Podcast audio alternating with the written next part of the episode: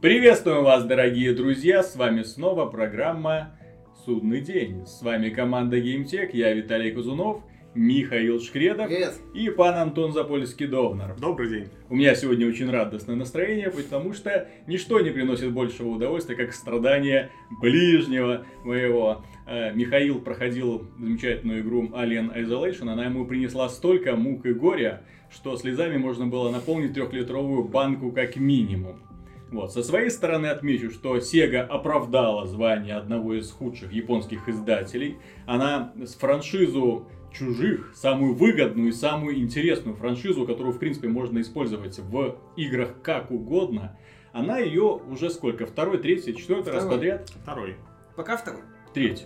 Ну, была сначала перезагрузка Alien vs Predator. Ну да. Она была, ты знаешь, вот из всех трех это лучше. Ладно, да. Потом была Alien Colonial Marines, и сейчас идет Alien Isolation.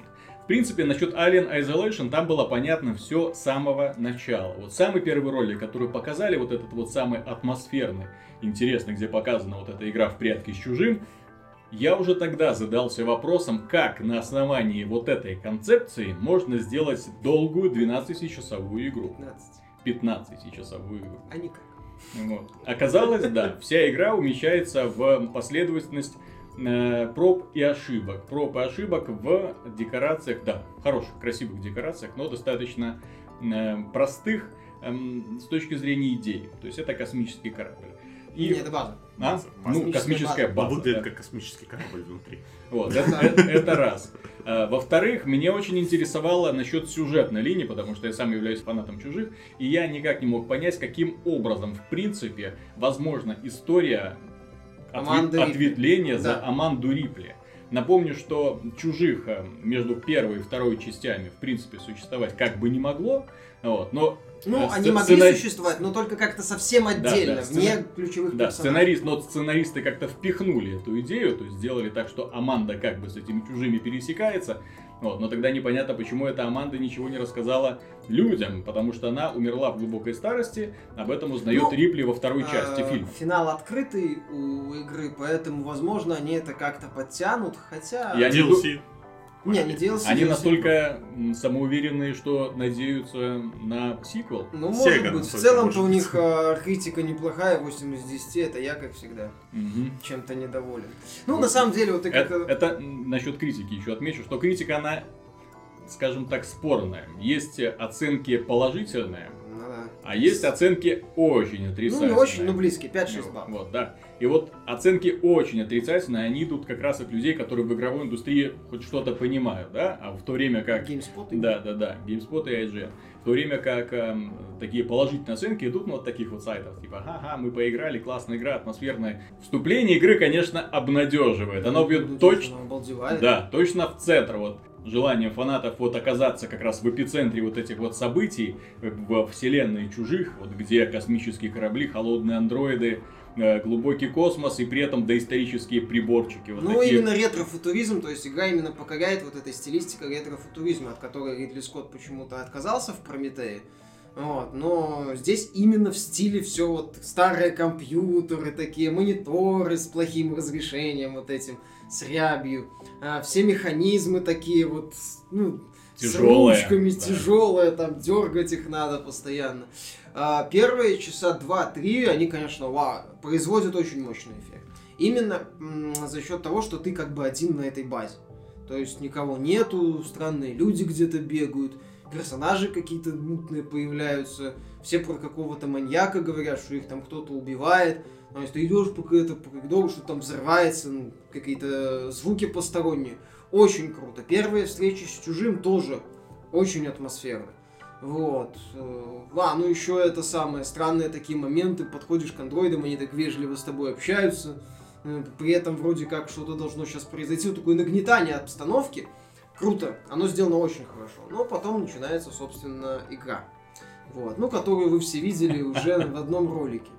Вот. Зато, да, там куча беготни с места на место, там очень мало обходных путей, там периодически логика, скажем так, реализм относительно вселенной чужих плохо не дружит с игровой механикой. То есть ты вроде как идешь по коридору, пытаешься смотреть на этот датчик движения, он там что-то показывает, относительно дали. Потом хоп, перед тобой чужой выпрыгивает и тебя убивает одним ударом.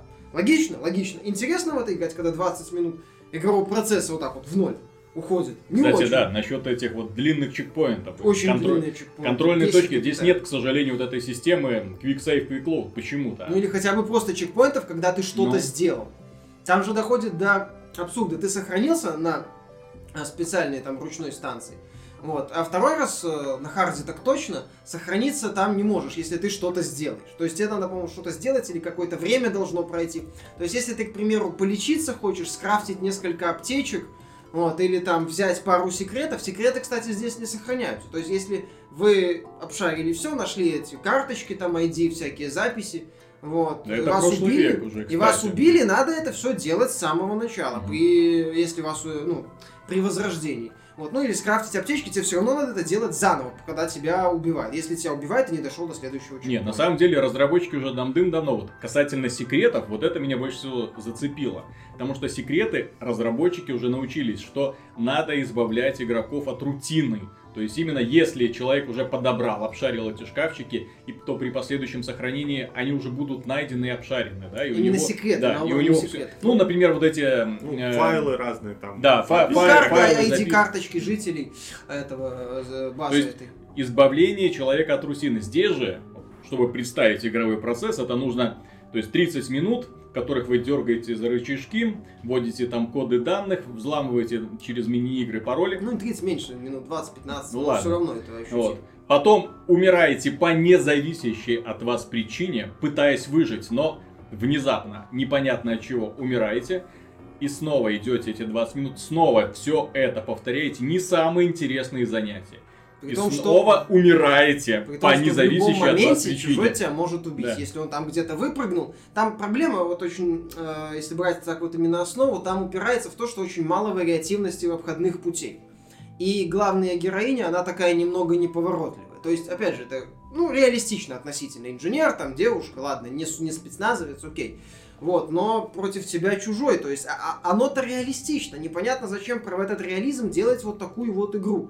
К тому же длинную, однообразную, битвы, стелс-стычки с андроидами, с людьми, они примитивный стелс. Это обычный примитивный стелс, где у тебя там есть ослепляющие гранаты, дымовые, источники звука, эти пищалки, что там еще, не помню что, оружие, небольшой набор, то есть инструментов немного, обходных путей мало. Зачастую ты должен как-то на пятачке пытаться выжить. А потом вообще бывает, что нет вариантов.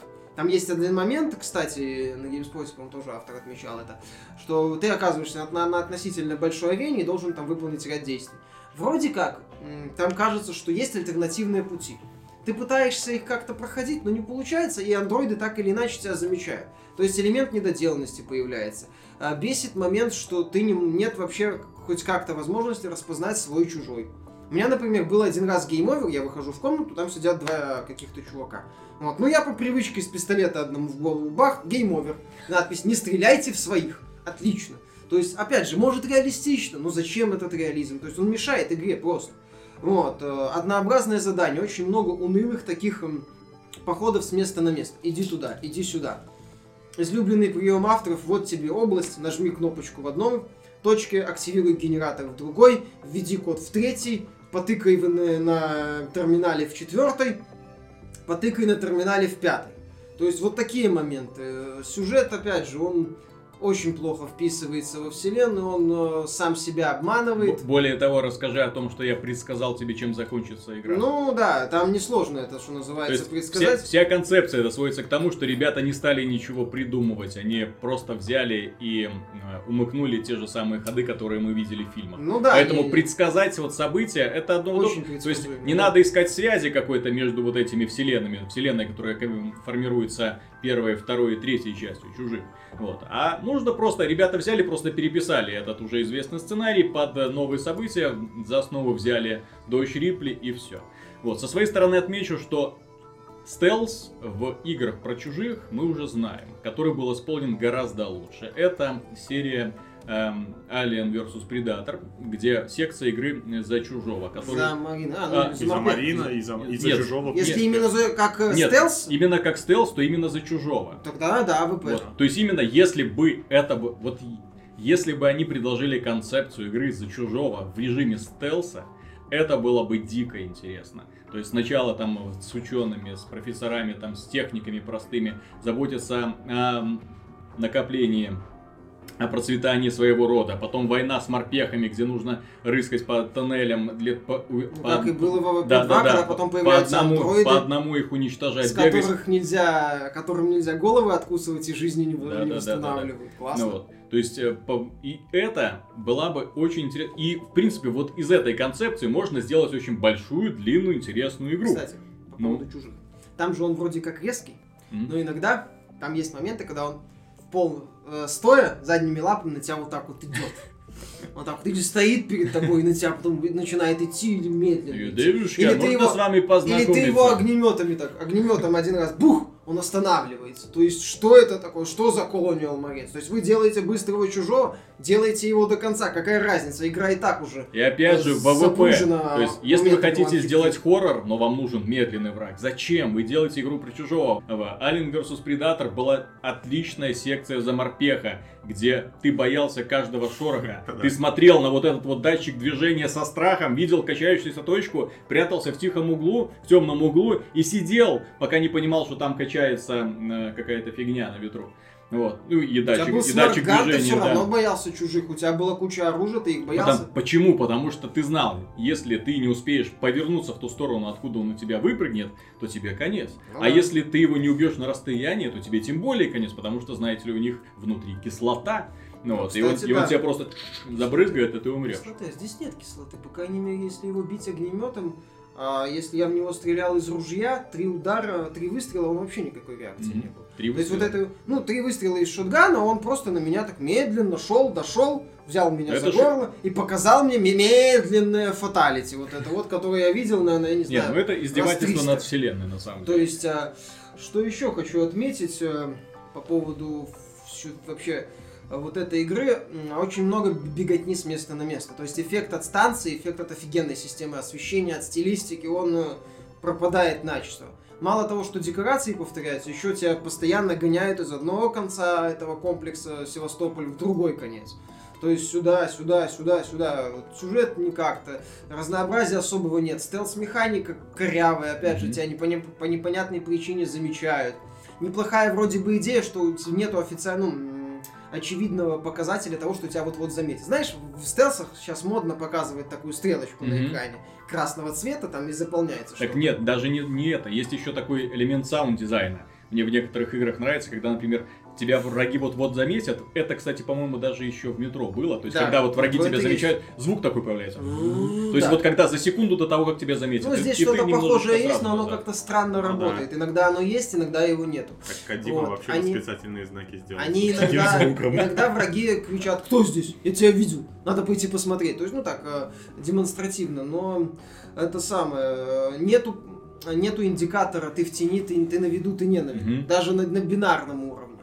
То есть, в итоге непонятно, как замечают. Нет вариантов особого прохождения. Какого-то развития в механике тоже нет. Ты постоянно выполняешь одни и те же действия. Дергаешь за рычаги, прорезаешь газовой горелкой терминалы, чтобы дернул за рычаг, потом тебе дают газовую горелку, ты прорезаешь ей панель приборную, чтобы дернуть за рычаг. Вот, очень много мини-игр, которые таких примитивных, отупляющих, которые под конец тоже задирают. Ты меня убедил не играть в эту игру. Плохо. То есть, первое впечатление хорошо, стиль хорошо. Агрессивное, кстати, мне музыкальное сопровождение не очень понравилось в хорроре. Иногда, когда они пытаются там нагнать момент, они начинают такой бум-бум, такой, знаешь, музыка такая, напряженная музыка. Это бесит. Лучшие моменты, там есть реально атмосферные моменты после кампании, но это моменты, когда ты реально один ходишь с фонариком по какому-то такому темному помещению или такому большому эффектному залу, но их мало. И элементы, так называемые местные боссы, это караул. Битва на такой комнате с 5 андроидами, это капец в одном моменте. Вот. То есть, когда они пытаются что-то делать, непонятно. Зачем они делали на 15 часов? Survivor мод, кстати, поставляется в оригинальной с одной карты. С одной? Одной карты. И одним персонажем Рипли. Угу. Они анонсировали DLC под Season это дело. Pass? Да, Season Pass. Угу. Вот, то есть Survivor мод — это насмешка. Молодцы. Это вообще не стоит вообще даже говорить как о составляющей. Потому что это одна карта, один герой. И, по сути, ты занимаешься тем же самым. Должен сбежать, выполнить ряд заданий, найти дополнительные задания, найти несколько вещей. То есть игра, в общем-то, скучна, уныла, очень много проб и ошибок, что помноженное на далекие чекпоинты дает замечательные результаты. Страха нет в игре, страха нет. Но когда ты сидишь в шкафу, а мимо тебя ходит чужой, причем у него странное поведение, он вроде как прошел по комнате, вышел, опять зашел. Так может минут 5 ходить, типа напряжение делает. А ты сидишь и смотришь, видишь с одной стороны урну, а с другой стороны 30 минут своей жизни. И вот так вот 30 минут жизни, по мере приближения чужого к твоему ящику, отправляются в эту урну. Вот. И ты думаешь, ну не надо, не хочу я это все. Соответственно, необходимо... Я слышал все эти стоны. Вот. Миша мне в 12 ночи звонит. Я был тогда в 12 главе. То есть, в принципе, там уже, если вы видели начало, можете смело считать, что вы, возможно, видели и конец, кроме еще одного типа врагов, который тебя убивает с одного удара. Еще меньшего вариативности и еще большего геморроя. Вот, что еще по поводу хотел отметить, опять же, крафт-идея, то есть ты вроде рыщешь, находишь, интересно, вот, а потом 20 минут это все спускается в никуда. Мне опять, что ли, бегать это все искать, по минимуму, может, как-нибудь. Хотя там хватает более-менее элементов, я прошел игру, финальную треть я проходил на харде, первые 5 уровней я тоже проходил на харде, потом я подключил нормал, я хотел посмотреть поведение врагов. Оно не изменилось, чужой по-прежнему ведет себя очень странно. То начинает просто ходить, то куда-то хаотично так в одно место побежал. А уровень сложности вообще на что влияет? Так вот я хотел посмотреть, на дамаг по тебе, то есть легче выжить. Подожди, там же вот я в ролике видел один момент, когда чужой к тебе подбегает, толкает тебя и убегает. Да, есть такой момент, то есть это... А зачем? Это даже, я так понимаю, что это типа он... Это если ты его ранил. Меня не так толкали, когда я его вблизи жарил огнеметом, вот он на меня прыгает, я его тут же начинаю огнеметом жарить, он вместо того, чтобы меня съесть, как-то вот так вот меня отталкивает и сваливает. То есть, если ему, я так понял, это срабатывает какой-то скрипт. Фу, то есть, если ты ему... не хочу. Да, у меня там чайник кипит. То есть, если ты ему наносишь N единиц повреждений, он убегает. А убить его можно? Нет. Естественно, нет. Нет, неестественно. Как нет? Далее идут спойлеры, поэтому кто будет играть, проматывайте на следующий. Проматываете... Это не Alien, это Aliens. Там есть гнездо чужих. Там чужих дофига. Очень много. Их можно убивать? Нет, убивать их нельзя. Только все, что ты можешь делать, это вот жарить их. Подожди, у тебя есть дробовик, я так понял. Какое-то еще оружие, вероятно, есть. Огнемет. Гвоздомет. И этого всего недостаточно для того, чтобы завалить одного алиена? Нет. Я же тебе рассказывал буквально несколько минут назад. 3 выстрела из шотгана, он на меня вот так вот идет. И сразу это как идет, это сразу вспоминает Resident Evil. Знаешь, это не каноничные чужие, это какие-то мутанты, пули непробиваемые. Так в том-то и дело, понимаешь, если бы это был Alien, то я бы понял. Но там выясняется, что это Alien. Еще хуже, зачем делать героиню слабую, а потом давать ей в руки целую кучу пушек, по сути. Но...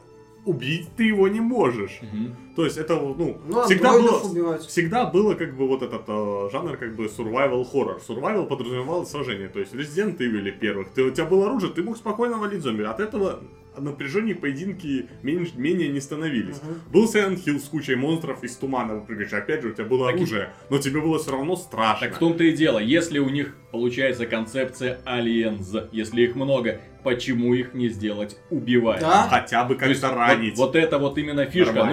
У тебя в руке оружие, которое технически должно их убивать с одного выстрела. Вот помните? Технически там на харде 3 выстрела в упор в бошку андроида убивают только андроида с ружья. Ты стреляешь в андроида как в стену. Помните, Resident Evil Nemesis, 3-я часть. Да. Не самая лучшая, кому-то нравится, мне нравится, например. Но был Nemesis. Был... Мне все нравятся. А, кстати, да. Был концепция Немезиса, и который вот тебя преследует. И ты его мог убить, и тебе давали бонусное оружие. Кстати, да, на нормале... Но убить его убивал, было жутко тяжело. Давали. Да. Если ты его убивал на нормале, тебе давали апгрейд. Да. Но убить его было тяжело, потому что извини, это была зверюга. Это была скотина, которая тебя хватала, могла убить одним ударом. Вот да, вот это было бы классно. Отличная, кстати, отличная аналогия. Тут, в Dead Space втором был похожий враг, которого нельзя было уничтожить, который тебя преследовал. Кстати, он бесил. Это, нет, он бесил, эта фишка была затянута. Вот именно в финале вот это немножко затянули. Но сам этот враг, который появлялся и тебя преследовал, с которым ты ничего не мог сделать, вот если бы они немножко ты так сбалансировали этот момент. Кстати, он классно, ты ему мог отстрелить ноги, руки, голову, ты его мог ослабить и дальше бежать. Mm-hmm. Вот это было хорошо. Здесь ты можешь определенно эндомага нанести чужому, он залезет в шахту. И через 5 минут снова выскочит. А, через 5, что ты? Может выскочить в следующей шахте. Выскакивание чужого рандомно. Абсолютно рандомно. Он захочет выскочить, захочет не выскочить, захочет ты если будешь... А, кстати, это еще и симулятор ходьбы. Потому что если ты будешь бегать в локациях, где есть чужой, он тебя услышит и тут же выпрыгнет. То есть ты вот так вот должен проходить. То есть долгие локации должен тихенько проходить. Да. Нет, ну это кошмар. На самом деле я не до конца понимаю, как кому-то вообще в голову могла прийти идея создать длинную игру на основе вот такой маленькой фишки, прячемся от чужого. Вот. Я все-таки напомню, что «Чужой», как первая часть, это научно-фантастический хоррор. Это 10 негритят. Да, ты сравнил. 10 негритят. Это, в принципе, только в роли маньяка выступает чужой. Но это долгая подготовка. Это команда просыпается. Это высадка на планету. Это исследование непонятного артефакта, которым оказывается инопланетный корабль. В конце концов, это встреча с этим ксеноморфом, этим фейсхаггером, который напрыгивает на одного из космонавтов, и которого потом тащат в корабль. В ширинку, потом в корабль.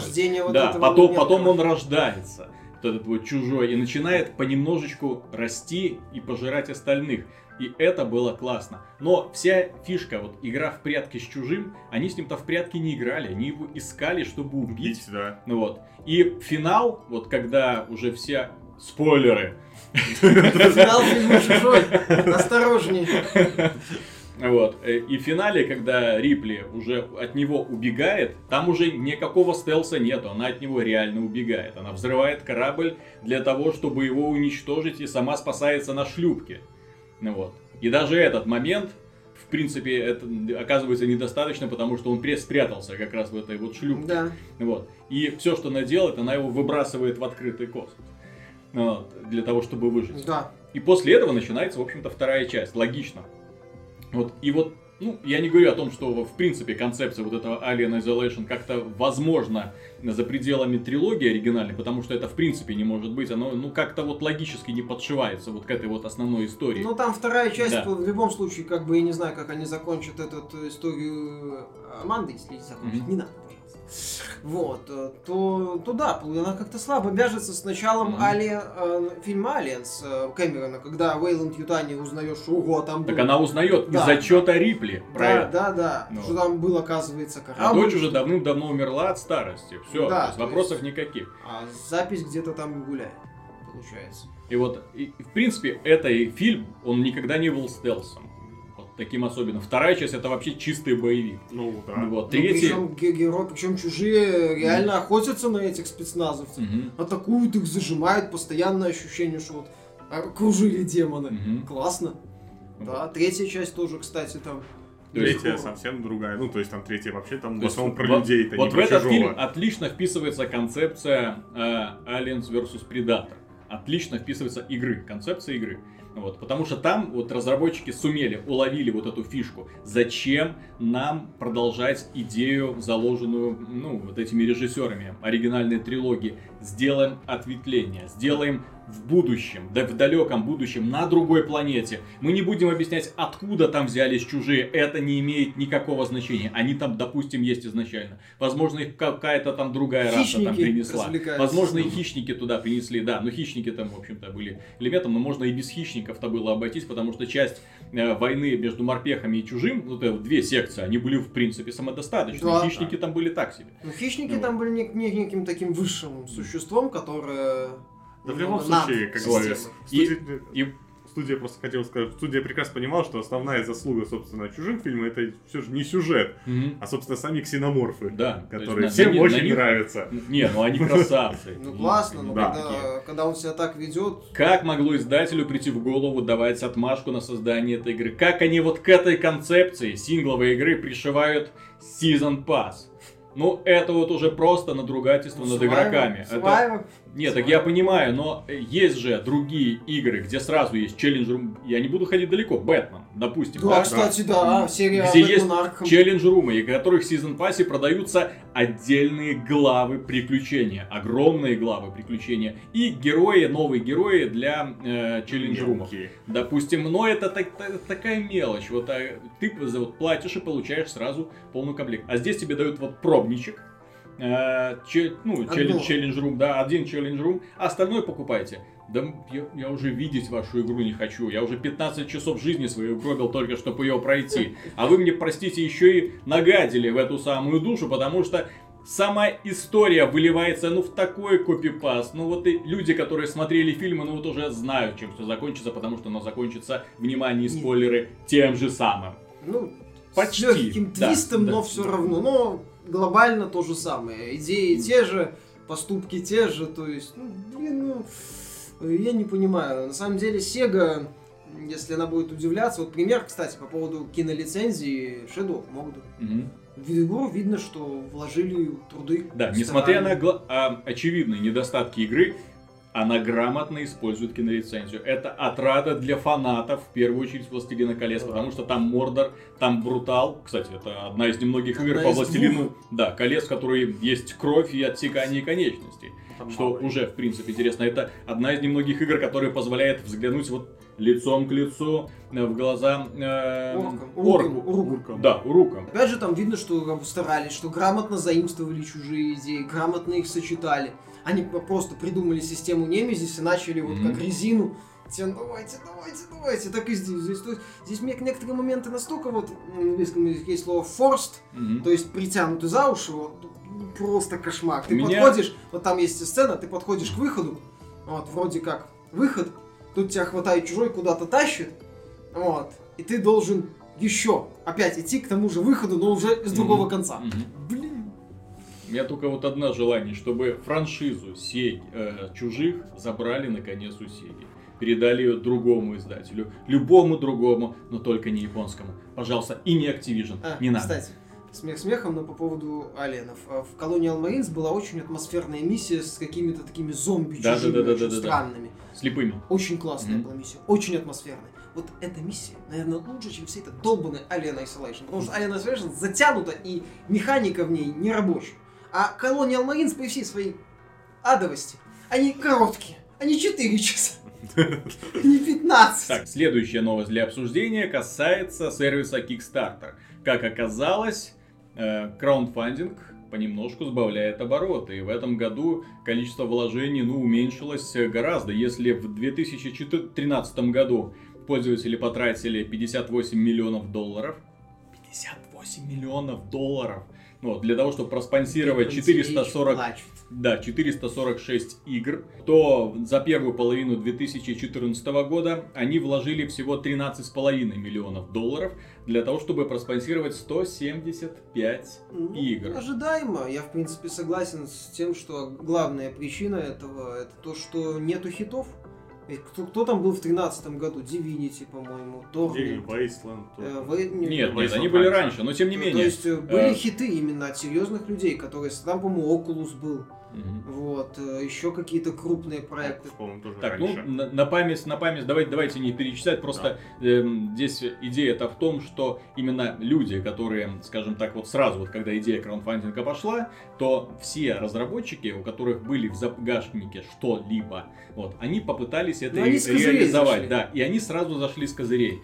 Так, хотите там продолжение Fallout, игру в стиле Fallout, да? Вот вам Wasteland 2. Хотите продолжение Baldur's Gate, вот вам что-то похожее. Хотите продолжение Planescape Torment, нате вам.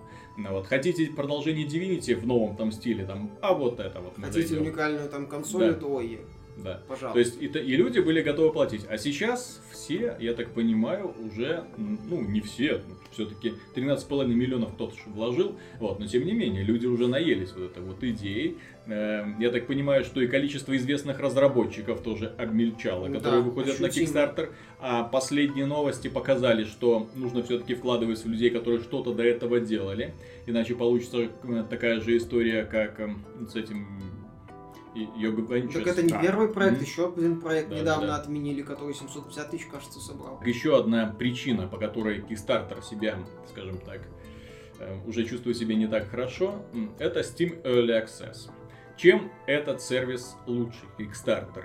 Дело в том, что когда в Steam Early Access разработчик выкладывает игру, то пользователь платит деньги и сразу получает альфа, там, пре-альфа, там, еще какую-нибудь сырую версию, но он ее получает. И он видит постоянные обновления. И каждый раз, там, например, он заходит, там, бас, игра обновилась, он еще заходит посмотреть, что же с ней там происходит. Он чувствует себя участником процесса. Он пишет на форумах, что ему не нравится. И он видит результат этой работы. Он вложился, и он видит, что разработчики работают. Когда человек вкладывает в Kickstarter, ну, все, что он видит, это, ну, отчеты разработчиков на этом самом сервисе о проделанной работе. Ну, они нет, у них новые скриншотики, да, грубо то говоря, есть их не потрогать, не пощупать. Грубо говоря, Kickstarter тебе дает шанс посмотреть, а Steam Early Access еще и потрогать. Угу. Вот, поэтому, да, Steam Early Access в этом плане получше. Но в Steam Early Access не обязательно ставить дату выхода. Вот это, кстати. И ты можешь также, в принципе, как и с Kickstarter'ом, купить, тебя будут кормить альфами, а игру ты, может, даже и не увидишь. А ребята сделают второй Steam Early Access себе, второй проект, выпустят его. А были прецеденты уже? Чтобы две игры было с одной студии, еще надо, на самом деле, я никогда не... Ой, такая проблема, что сложно зарегистрировать две студии. Ну, Тем более, да. Ну, везде свои проблемы. Kickstarter вообще не доживает. Early Access хотя бы... Ну, и жёлть, тебе хотя бы дадут хоть что-то. Ну да, но Early Access в основном какие-то более мультиплеерные, что ли, забавы, которые надо дольше оттачивать, что ли. Нет, так... Сингл-игры там достаточно быстро проходят. Ну, сингл... Почему? Потому что, когда, что называется, оттачивается мультиплеерная игра, в которую играет много людей, то они в нее играют. Да. Вот. Если человек покупает в Steam Early Access сингловую игру, он ее прошел, пусть даже это альфа-версия, ну и что? Какой ему смысл возвращаться к ней через неделю или через месяц, тем более на следующий день. Да. Честно говоря, вот такая похожая ситуация была, когда я вот hack and slash проходил Шафера. Прошел, вот она была рабочая абсолютно в Early Access, то есть прошел, вышла полная версия, я даже к ней не возвращался, потому что я там, по сути, прошел там 60% игры, и, честно говоря, возвращаться большого смысла не весил. Ну вот это да, это причина. Ну тогда ты разработчикам на это как-то без разницы. Да, ты деньги-то уже заплатил. Early Access версия нормальная была? Early Access, да. То есть если она нормальная, то почему нет? Если кто-то там, тот, кто покупает Early Access, сингловую игру, я думаю, имеет представление о том, что... Я же говорю, сингл игры пока не было таких вот прецедентов, типа как DayZ там или Rust, которые там до сих пор Early Access и не собираются оттуда. Они даже не думают оттуда. В данном случае интересно посмотреть на динамику. Видно, что краудфандинг так... в рамках, по крайней мере, Kickstarter немножко так уже сходит. Эта вот волна. То есть он достиг своего пика, не удержался и понемножку обваливается, потому что есть альтернативное предложение в виде Steam Early Access. Теперь интересно посмотреть, насколько долго продержится Steam Early Access и не обвалится ли он. Потому что, честно говоря, меня уже задрали вот видеть огромное количество игр с ранним доступом. То есть хочешь что-нибудь купить, а там ранний доступ. Опять. Господи, ну подожди официально. Нет, так понимаешь, то есть, когда ты видишь рейтинг там самых продаваемых игр, ну и ты так, наверное, это интересная игра, нужно сделать какой-нибудь обзор. Так, Steam Early Access. Да что ж такое, но... Было такое, я вот там жду игру Grim Dawn от создателей Titan Quest.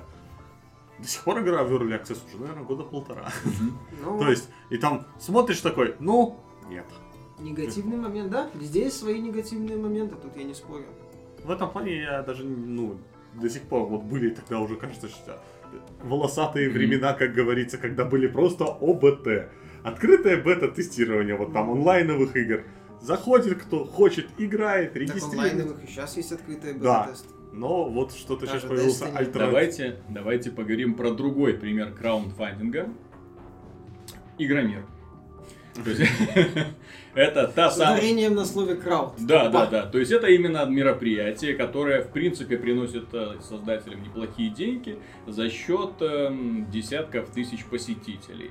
При этом на посетителей, я так понимаю, организации как-то, если не плевать, то, по крайней мере, заботиться о их комфорте никто не собирается, потому что последние дни Игромира это был какой-то чудовищный кошмар.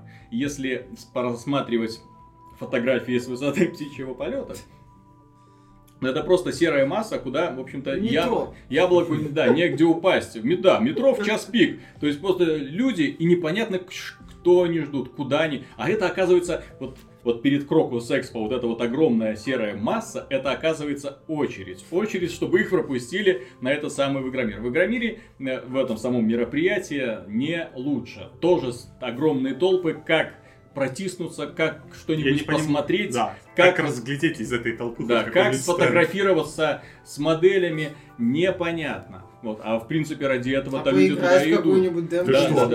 У тебя денег много. Вот. Например, к стенду Mortal Kombat вообще не пробиться. Такие, ой, а можно я там на кнопочку потыкаю, можно я там что-нибудь ударю. Вот. На мой взгляд, это в первую очередь неуважение по отношению к посетителям. Ну, да. Нужно разносить стенды, нужно делать больше мест выставочных, чтобы, не три человека, не три экрана, вот с Mortal Kombat, там, например, было, если там хотите что-то показать.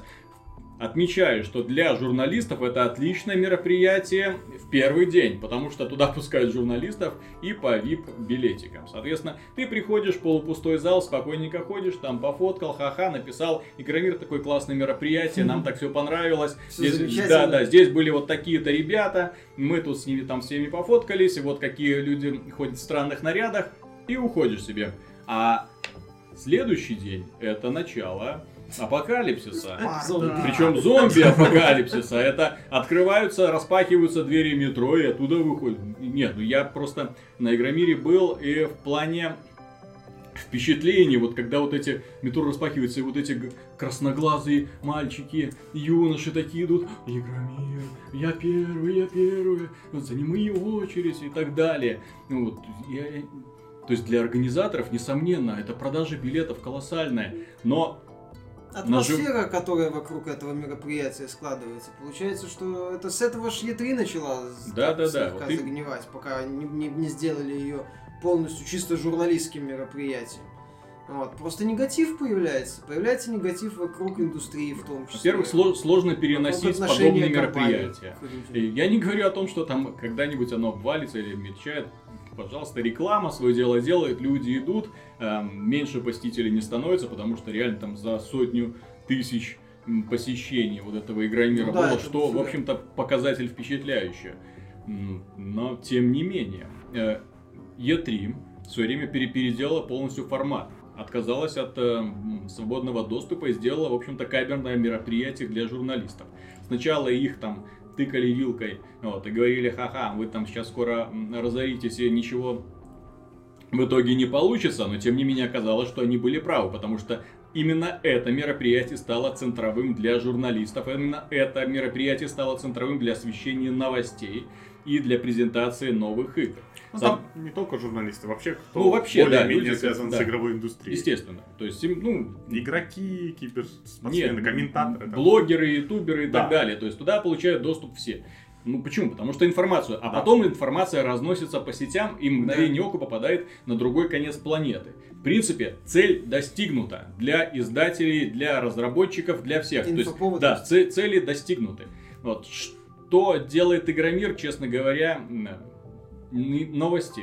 Нет новостей. Получили ли удовлетворение люди, которые пришли на Игромир? Те, кто успели добежать до стенда с Mortal Kombat, очень сомневаюсь. В плане гигиены, честно говоря, я как биолог, который там со всеми этими болячками более-менее знаком, но это просто страшно трогать эти геймпады, которые побывали в сотнях тысяч рук, и которые явно никто не моет, не протирает.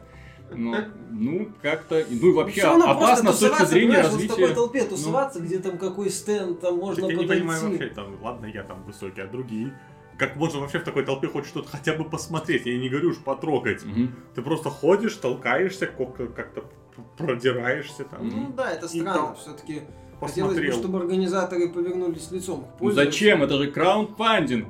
То есть зарабатывание денег, это знаешь, как первая серия нового сезона Саус Парка. Ну да. Мы зарабатываем тем, что ничего не делаем. Ну вот да, примерно так. Именно так. Ну, это неправильно. Я же говорю, негатив появляется вокруг выставки, в частности, вокруг компаний. Тоже. Нет, так я слышал очень много сообщений, типа, ну, слава богу, что я туда не пошел. То есть, когда показаны вот эти вот дикие фотографии с дикими толпами людей, ё-моё, я не хочу там быть, не надо меня ассоциировать вот с этим, вот, я не из них, я то не тот геймер. Появляется, да, появляется в обществе в том числе, если это как-то, выходит за рамки игровых изданий.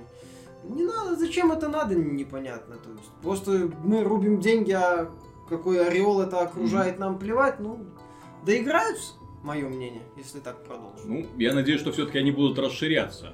Я тоже надеюсь, что все-таки они пойдут по грамотному пути. Потому что Крокус Экспо все-таки большой достаточно комплекс, и поэтому там уже можно не поскупиться и арендовать там несколько зал. Была статистика тех, кто все же не добрался до Игромира, потому что я не думаю, что не каждый выдержал в этой очереди стоять. Ну, во-первых, выдержал, во-вторых, понимаешь, если взять понравился, не понравился на выходе.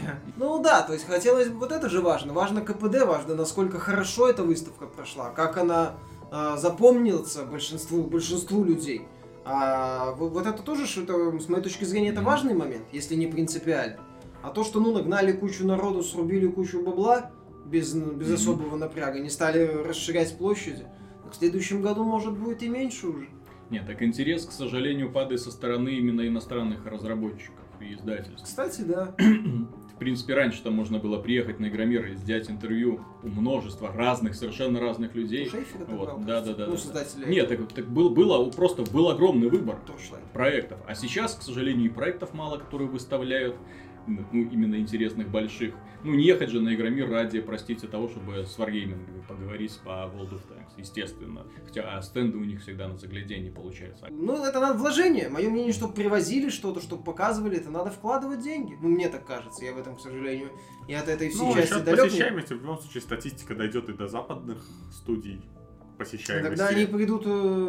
Это самое на Игромир надежда, вот что будет, это... Знаешь, дальше все уже развиваться нужно. А у них из год в год стагнация идет по одному и тому же принципу. В этом году привезли Комикон, отлично. В России Комикон как никогда популярен. Посмотрите, на полки заваленные комиксами.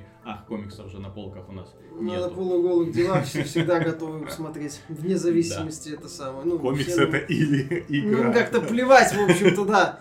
Это самое, какого персонажа она изображает. В любом случае, организаторы Игромир молодцы, подняли много денег. Но хотелось бы, чтобы они думали не только об этом, но и о том, как бы улучшить собственно, саму организацию этого ивента. Хотелось бы не только для себя, но и для людей, ради которых, собственно, устраиваются данные мероприятия. То есть Игромир, то есть что-то было веселое, ненапряжное, интересное действие, которое приходишь и, ограничить продажу билетов, или наоборот поднять цены на билеты. Как-то нужно это регулировать. Проще всего расширить площадь, потому что она все равно запомнится. Москва большая. И тем не менее, звездой прошедшей недели стал продюсер игры Assassin's Creed Unity. Он обмолвился о том, что игра будет запускаться на PlayStation 4 и Xbox One в разрешении 900p при 30 кадрах в секунду. Причем обосновал это он очень просто фразой: «Мы приняли решение зафиксировать их на одинаковой отметке, чтобы избежать возможных разговоров». И тем самым спровоцировал эти самые разговоры. Теперь его любят везде, на всех форумах, на всех сайтах, в комментариях. Очень любит. Я бросаю навоз на этот вентилятор, чтобы избежать распространения навоза по этой площади. Приблизительно так это выглядит. Не знаю, на самом деле, если тут все тут же увидели волосатую лапу Microsoft... Нет, зачем? Я вполне верю в том, что Ubisoft решила придерживаться мнения ни вашим, ни нашим. Все делать так, чтобы не было никаких разговоров, чтобы... А то, понимаете, что это такое? Каждая игра, все уже... кстати, это новый повод для разговора. Потому что все привыкли. Выходит новая игра. 900p на Xbox One, 1080p на PlayStation 4. И тут вот это поворот, война. Да, выходит игра 900p на всех платформах, и все. А знаешь, что я еще думаю? Ну? Что, возможно, это задел для будущей части Assassin's Creed. А вот там Assassin's Creed, не знаю, как Unity будет называться. Ну, без номерных, никаких номерных частей. Она будет называться, я не знаю, как Freedom, что-нибудь типа того. Вот. Она будет уже идти в 1080p. Типа, мол, вот графика выросла, видели? Да, мы оптимизировали. Да, мы оптимизировали, мы честно делали игру еще 2 года. Да, потому что моя мысль была в том, что я не понимаю, зачем это Microsoft надо. То есть одна игра, тем более массовая... Да погода это не сделала. Да, погода так не сделала. Они и так будут покупать. Ну, такое ощущение, что все остальные игры, которые выходят, как-то влияют на продажи Xbox One. Да не в играх-то дело. Ну, не в качестве мультиплатформы. Да.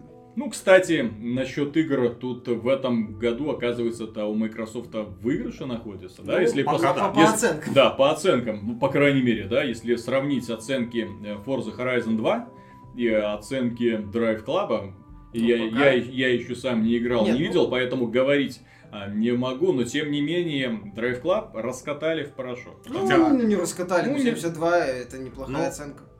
А по роликам-то все наоборот выглядело. Вот что самое досадное, потому что смотришь на Forza Horizon 2 ролики, и тебе не нравится. То есть катаются какие-то утюги, что по бездорожью, что по асфальту. Все нормально, физика оказалась. Ну, опять же, мы еще сами не видели. Forza, как обычно, просто обилие настроек, которые позволяют тебе вытянуть любую игру, которую ты хочешь. От пустой аркады до такого более-менее серьезного симулятора. Ну, по оценкам пока 1-0, но еще и замечательное будет противостояние Sunset Overdrive против Little Big Planet. Нет, ну здесь уже я... Здесь очевидные люди. Хотя, понимаешь, Little Big Planet, другой разработчик, мало ли что. Хотя будет озвучивать Доктор Хаус. Это, несомненно, приятная новость, правда... Ну, русские локализаторы все это убьют на корне. Спасибо локализации, естественно, мы этого не услышим. Будешь заказывать из-за бугача. Кого? Чтобы он говорил на ломаном русском языке? Нет, так у Sony, кстати, в этом плане все нормально. Они догадываются сделать мультиязычные версии. Причем всегда. Вот в этом плане тут не придерешься, все отлично. Вот, и... Получим. Ну, ладно, здесь, в общем-то, разговор-то не об этом. Разговор о том, зачем вообще уравнивать то, что уравнивать не требуется. Никаких лишних разговоров возбуждать тем более не получится, потому что... То есть, это новость о том, что Assassin's Creed бы запускался в таком разрешении на PlayStation 4 и на Xbox One, в таком, она бы, это уже привычно, это уже обычно, все бы сказали, это норма. Скажите что-нибудь, удивите нас. Вот Ubisoft и удивил. Так самое забавное, что... Понеслась, народ взбунтовался, понеслась нелюбимый Ubisoft. Да, обидели. И что нас сразу Ubisoft заявила? Нас не так поняли. Мы подумаем, финальные характеристики Assassin's Creed до игры осталось месяц, еще не утверждены. Ubisoft молодец. Набросила. Нет, такими темпами, да, мы же уже раз говорили о том, что они могут рискуют потерять уважение игроков. Уже Watch Dog'ами они так пнулись. Теперь короли балансировки. К известному месту, да, уже к Division отношения предвзятые у многих. Вот, сейчас еще и к Ассасину будет. Честно говоря, ребята. У меня есть знакомые, которые с Игромира приехали и посмотрели на демку Assassin's Creed. И самое главное, что ролики им нравились, они поиграли. И сказали, что все очень пресно и вообще не впечатляет никак. То есть... Это разговоры о каждом новом Assassin's Creed. Да. Каждый новый Assassin's Creed начинается с этого. Мы это уже 100 раз видели. Но именно графически. Ну а чем меньше 4 Black Flag отлично. Да. Вот. Кстати, по поводу издателей. Недавно меня поразила новость. Знаете, кто зарабатывает больше всех денег? Из всех издателей. Активлист. А? Активлист. Нет. И даже не Electronic Arts. Есть китайские издатели. Да, есть один китайский издатель. Я, честно говоря, не помню его имени, потому что оно довольно-таки не запоминается. Нет, оно не китайское, оно просто не запоминается. Это издатель всякого фри-то-плей шлака. Ну да. Так вот, этот издатель фри-то-плей шлака зарабатывает денег в 1,5 раза больше, чем Electronic Arts. Ну, так есть, это, к слову, о том, важен ли китайский рынок. Ну да, и это к вопросу о том, как тратят люди в фри-то-плейных играх. Да, и это к вопросу о том, почему так мало начали издатели крупные вкладывать деньги в блокбастеры, и почему внезапно все начали делать свои клоны маленьких дот, условно-бесплатных онлайновых ролевых игр и прочих таких. Да и в целом выходить в интернет, тот же Destiny. Нет, так им не просто уже выход в интернет, они увидели, что вот на этом делаются деньги, вот на чем нужно зарабатывать, а тут старайся, вкладывай, ну вот в этот Assassin's Creed или там, не знаю, Watch Dogs, да, потом бац, не купили, и все, и делай, что хочешь. Вот. А здесь выпусти какашку в свободное плавание. И полируй ее. И 46 тысяч долларов какой-нибудь малец. Да. Запросто. И еще одна, да, очень логично к этому подходит новость. По поводу того, как зарабатывают деньги условно-бесплатные игры. Подросток. Не наш подросток, европейский подросток. Наших подростков таких денег не возится. Потратил в онлайновой игре Game of War, название блестящее, я считаю. Как? То есть Game of War. То есть, ну просто скрестили все. Скрестили в одном названии. World Game of War, да, надо было и все. Вот. А он потратил путем микротранзакций для того, чтобы ускорить свое развитие, 37 тысяч евро. Ну, 46 тысяч долларов. Конечно, у мамы очень невеселое настроение было, когда она об этом узнала, более чем уверен. У нее больше нет сына. Вот. Юридически ты это никак не отсудишь, ну потому что карточку, что называется, дала, коды доступа дала, вот, расходы ребенка не контролировала, твои проблемы. Но здесь только если сами издатель, то есть владелец игры, пойдет на встречу. Нет, в данном случае я констатирую отсутствие мозга, во-первых, у подростка. То есть, ну, по крайней мере, он должен был соображать, на что он эти деньги тратит. Ну и какие деньги он тратит? 15 лет все-таки парню уже какая-то ответственность должна быть. Да. Вот. И, ну, еще меньше мозга у матери, которая доверила ему кредитную карту с таким количеством кредитных очков. Я даже, как она этого не заметила, не мог это за один день потратить. А, есть предположение, что она экономила на оповещениях СМС от РАТа, которые приходят по карточкам. То есть, сэкономила, так сэкономила. На самом деле, еще обычно в таких случаях вообще банки имеют привычку звонить, если такие суммы тратятся, потому что... А тут же понемножечку, понимаешь? Может, понемножечку, да, это не глобальная сумма, это не одна покупка, поэтому они и не отправляли... Но это в рамках месяца было. Ну, все равно, какая разница, банку-то не принципиально. Но, тем не менее, это, во-первых, показатель. Показатель того, что подобные игры оказываются дико увлекательными для... ну, определенных людей, вот, которые готовы вот, нагибать. Ну, нагибать, да, остальных. То есть, и поэтому любой ценой. Разработчики этих самых игр, они будут еще больше нагибать обыкновенных пользователей, да? Которые будут пытаться играть бесплатно. Они будут еще создавать более тяжелые условия. И они будут создавать такие условия, чтобы люди могли не... 1000 долларов туда вложить, не 40 тысяч, а чтобы вот, когда ты вот 1 миллион туда вложишь, вот ты будешь чувствовать себя богом. Нет, вот, он по сути играл в браузерную игру. Браузерные игры, они, как ни странно, позиционируются игры во время рабочее время. То есть они все требуют просто времени, то есть ты зашел буквально на минутку, кликнул, и тебе час строится. Ну а это ускоряется. Да, а деньги просто, по сути, ну, время деньги. Вот, ну естественно, когда подросток сидит дома, ничего не делает, он же не работает. На работе ты кликнул, тебе пофиг, что час там прошло. Ничего не делает подросток, а учеба? Подросток. Учеба? Он же не мальчик, он уже подросток. Значит, учеба, нет, никакой учебы. Теперь только браузерные игры. Я вас всех нагнул. И вот, а теперь компьютер и зло. На консолях такого бы не произошло. А теперь, почему нет? Уже вполне, пожалуйста. Трать кредиты бесконечно можно. Уже появились эти условно-бесплатные игры, куда можно вкладывать до конца. Они немножко другие все же. И вот сейчас вкладывают бизнес... я так понимаю, будут очень многие разработчики менять бизнес-модель. Именно для того, чтобы не просто там предлагать... Ну так, на что здесь можно потратить деньги в нашей игре? Ну, вот, в принципе, вот можно купить этот танчик, ускорить прокачку, все. Ну, то есть это мало. Вот. А вот для того, чтобы так вот серьезно, то есть именно каждый патрон, доллар, есть, вот, бензин в танках еще не продают? Еще нет. Еще не продают. Патроны там какие-то хитрые. Патроны есть, премиумные патроны есть. Ладно, а мгновенный респаун есть? Это же... Оплата. Нет, такого не бывает. Ну смотри, пока танк в бою, ваш танк еще в бою, а тут бац, заплатил, все, он уже не в бою. Бой закончился, и ты дальше на нем катишься. А мгновенная починка, по-моему, есть. Вот. За золото. Вот, и, да, то есть, вот они будут придумывать checked. Вот всякие... Премиум аккаунт чект. Премиум бензин, кстати, для быстрого перемещения. Премиум танки чект. То есть, они сделали уже как раз все. Премиум деталь. Нет, там... умножатель опыта, то есть за премиум аккаунт и перевод с других танков опыта на твой, чтобы быстрее апгрейдиться, тоже есть, это все за золото. А уникальные золото... уникальные члены команды. Быстрое обучение за золото есть. Нет, ну там супергерои. Нет, так там именно обучаешь, и ты им навыки выставляешь, поэтому, по сути, опять же, все за деньги. Ну да, окей. То есть тут... Тратьте деньги с умом, короче. Да. Нет, ну тратьте деньги с умом.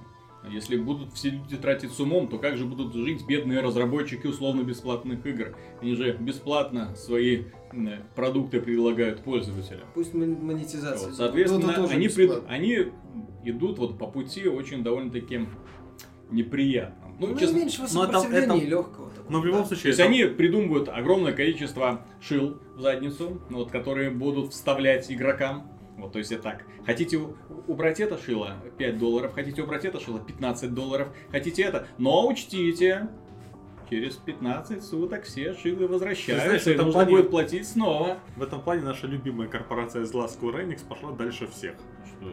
А в Final Fantasy XIV продаются торговцы. Вернее, торговые точки. То есть у тебя есть вот один торговец, у него там 10 слотов. Хочешь еще слот? $1 все в месяц. Все как в реальной $1 жизни. В месяц. То есть ты платишь аренду. То есть ты не платишь заразово там $20, например, долларов, и все, это твое навсегда. Нет. Изволь, в месяц. И... Там же, по-моему, аренда персонажей как-то еще. Да, и еще плюс она платная. То есть, ну, что вообще становится нонсенс, а за что вообще платить? Потому что там есть, по-моему, оплата не ежемесячная, но там, ну, есть. Нет, ежемесячная, да, она абонентская, то есть. Класс.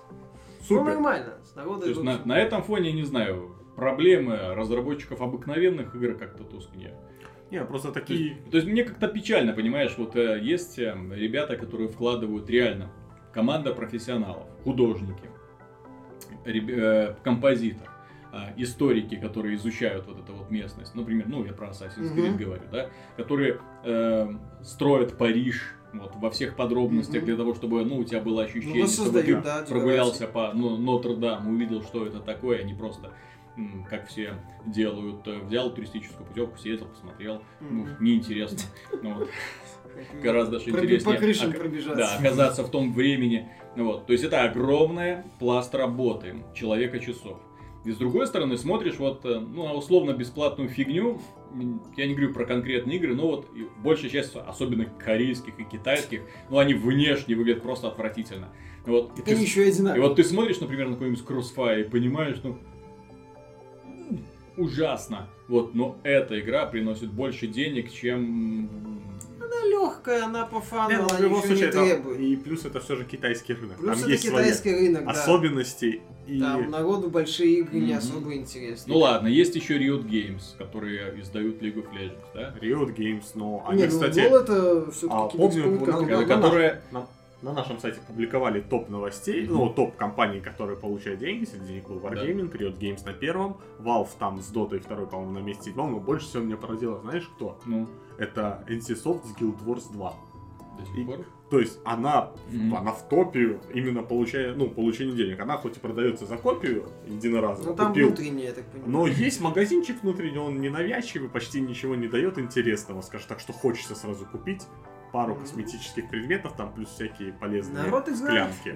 Все-таки я надеюсь, что вот этот бум условно-бесплатных игр, он тоже будет понемножечку уже спускаться. В принципе, мне кажется, что будет как на территории блокбастеров, то есть установится ряд таких мастодонтов. Не, ну просто как-то и все как-то регулировать, по крайней мере, траты людей, чтобы они уже до фанатизма не доходили. Нет, ты знаешь, это условно-бесплатные игры, у них миграция, они переходят, собственно, с компьютеров. Ну, они еще, во-первых, все перешли в браузеры, если брать такие мелкие.